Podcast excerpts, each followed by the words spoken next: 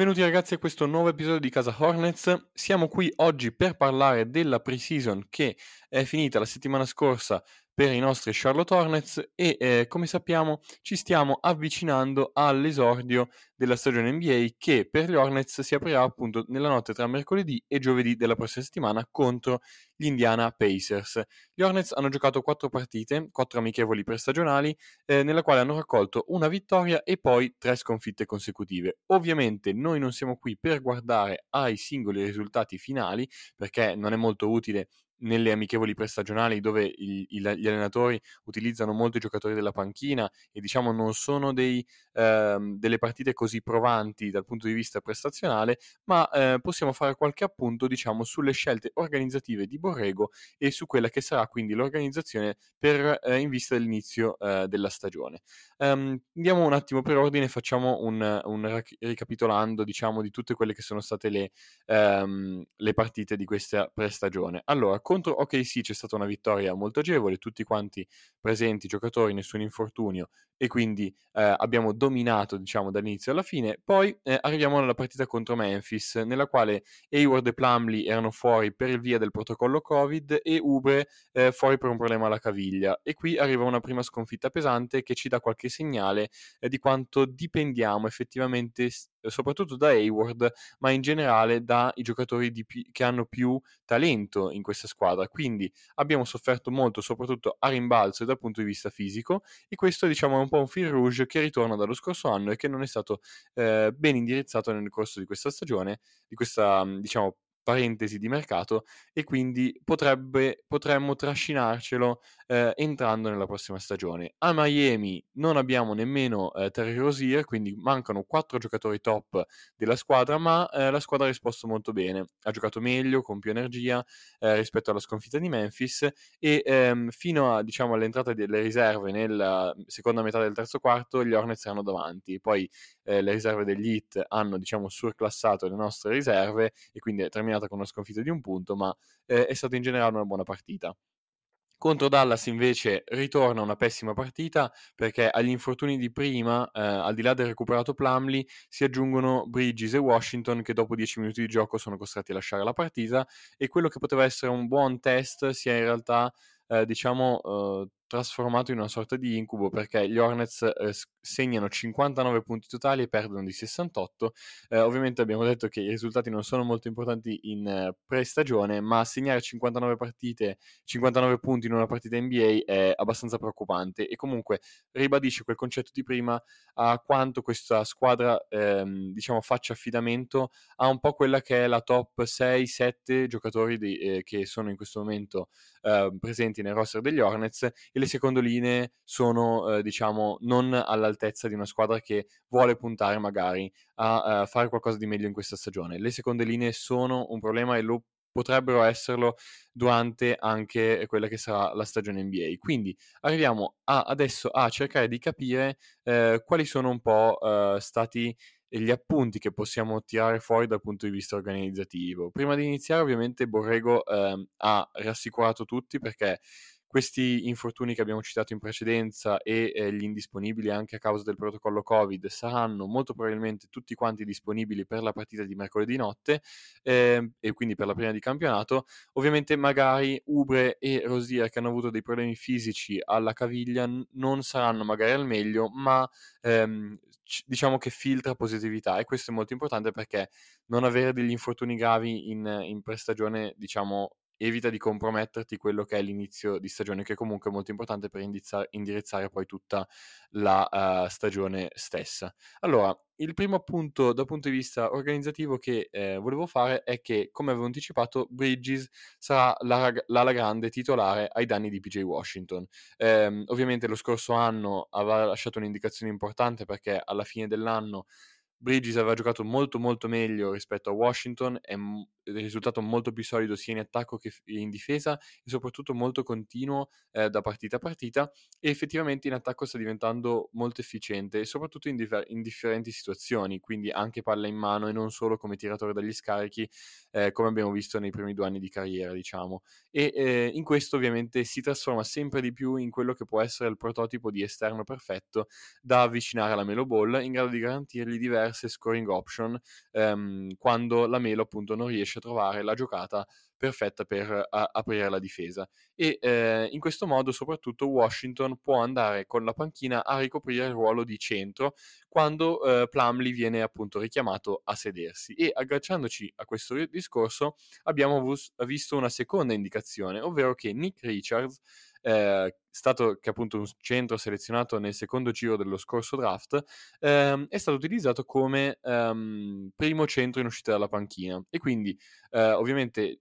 Washington giocava alcuni minuti da centro small ball come ci aveva abituato Borrego nella scorsa stagione, poi veniva inserito Richards e quindi Washington veniva spostato come alla grande. In questo modo diciamo che si ha un'alternativa alla small ball inserendo un centro tradizionale, dato che Richards è molto più simile a, a Plumley come stile di gioco e come quello che ti viene a offrire quando è sul campo ed effettivamente abbiamo visto che ehm, Richards eh, garantisce un pochino di fisicità e di protezione al ferro che tanto mancano a questa squadra e che abbiamo appunto notato nelle partite di Memphis e di Dallas e che eh, notavamo anche lo, la scorsa stagione. Quindi in valore assoluto ovviamente questa non è una decisione che pone Richards come un giocatore migliore di eh, altre alternative che possono essere Kai Jones, eh, appunto rookie di quest'anno, e Vernon Carey Jr., eh, invece selezionato lo scorso anno. Quindi non è una scelta eh, che guarda al valore assoluto dei giocatori, ma in questo momento a questa squadra serve assolutamente ehm, fisicità e diciamo che Richards è un bel corpaccione da buttare nella mischia perché comunque ha un sette piedi e gioca eh, senza paura del contatto, diciamo garantendo un po' quella, ehm, quella fisicità appunto che serve eh, alle squadre di alto livello, perché come abbiamo visto le squadre di, alti, di alto livello riescono ad imporre anche dal punto di vista fisico eh, loro, il loro dominio su, eh, sulle altre squadre e noi eh, l'abbiamo patito veramente tanto nello scorsa stagione. Passiamo poi a ehm, parlare della rotazione delle guardie perché abbiamo avu- eh, avuto una conferma di quelli che erano i dubbi eh, già segnalati in precedenza perché ok che tutti i minuti senza Ball e Rosier vengono affidati a Ish Smith come point guard e a Book Knight come guardia, eh, però diciamo non è così soddisfacente il loro operato. Allora, in primo luogo Smith è un pochino monodimensionale perché ok che agisce come point guard, ma essenzialmente nel momento in cui riceve la palla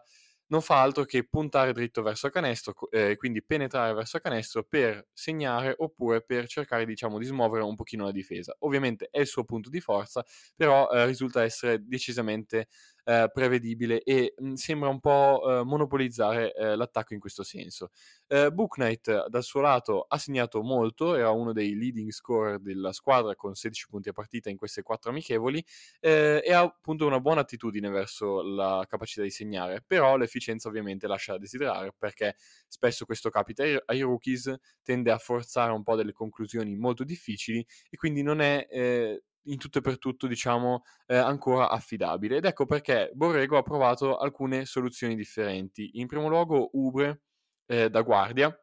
però ovviamente per poter coprire con efficacia questo ruolo deve entrargli con continuità il tiro e questo non è successo nell'unica uh, partita che ha giocato, diciamo nella partita e mezza che ha giocato eh, in questa prestagione eh, e eh, l'altra soluzione è quella di utilizzare Cody Martin come playmaker. Eh, Martin ha giocato una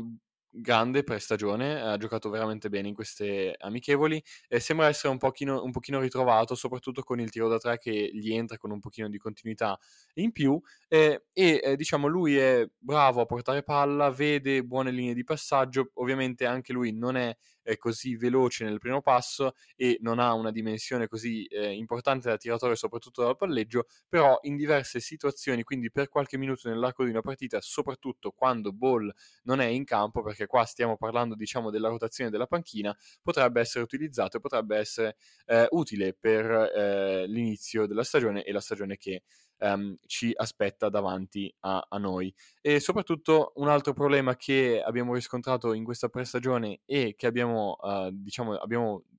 parlato nel, nel, corso della scorsa stagione è eh, la difesa perimetrale, che è rimasto un problema. E per questo motivo eh, verranno utilizzati molto spesso McDaniels e Martin in uscita dalla panchina, perché nel momento in cui i titolari non sono più presenti eh, c'è bisogno di una ventata di energia, di gente che sappia difendere sul perimetro, perché altrimenti eh, si rischia di concedere veramente eh, molti punti a partita, soprattutto quando non ci sono i titolari, quindi non si riesce a segnare diciamo più eh, della, dell'altra squadra. Quindi questo aspetto verrà, ehm, dovrà essere tenuto in considerazione anche per, dal punto di vista dei titolari che comunque devono fare di meglio. La Melo sembra essere un pochino più eh, ingaggiato da questo punto di vista, ma nella coppia con Rosier, soprattutto in, pre- in, presenza di Hayward, ancora qualcosa da limare in termini di difesa appunto eh, perimetrali. Quindi questi sono un po' gli spunti organizzativi che abbiamo notato. Fortunatamente ribadiamo che non ci sono stati infortuni gravi e questa è la parte più importante della, delle amichevoli eh, prestagionali. Eh, si spera che mercoledì gli Hornets possano essere diciamo anche a mezzo servizio, ma tutti presenti e eh, per iniziare al meglio una stagione che eh, vede un cammino molto difficile per quello che è l'obiettivo che abbiamo prefissato in precedenza per questi Hornets, ovvero l'accesso ai eh, play-in. Questo deve essere ovviamente l'obiettivo in assoluta di partenza. Gli infortuni, come abbiamo visto, possono veramente abbatterci perché nel momento in cui eh, dovremo saltare qualche partita di Hayward o di Rosier, ecco che le nostre disponibilità offensive calano a picco. Quindi questa squadra al momento è assolutamente legata ai um, ehm, veterani della squadra e soprattutto al top 6-7 giocatori di questa squadra. Nel momento in cui bisogna fare affidamento sulle seconde linee ci saranno uh, dei problemi, quindi bisogna sperare di avere la salute dalla nostra parte, come eh, è quasi banale da ribadire per l'NBA, ma per il caso degli Hornets questo è ancora più eh, evidente e appunto lo abbiamo potuto toccare con le nostre mani. Eh, sarà quindi una cavalcata mo- molto difficile, ma non vedo l'ora che questa stagione inizi, non vedo l'ora di potervi ehm, dare qualche contenuto eh, durante il corso della stagione e quindi percorrere con voi questa stagione. Non faccio altro che ringraziarvi quindi per l'ascolto di questo episodio e per darvi l'appuntamento quindi alle prossime settimane nella quale inizieremo quindi a immergersi nella eh, stagione degli Hornets e nelle prime partite per vedere se qualcuno di questi ehm, appunti che ci siamo dati adesso viene confermato oppure smentito da eh, eventuali correzioni o eh, miglioramenti della squadra. Grazie ancora per l'ascolto, buon inizio di stagione a tutti ragazzi e buona giornata a tutti.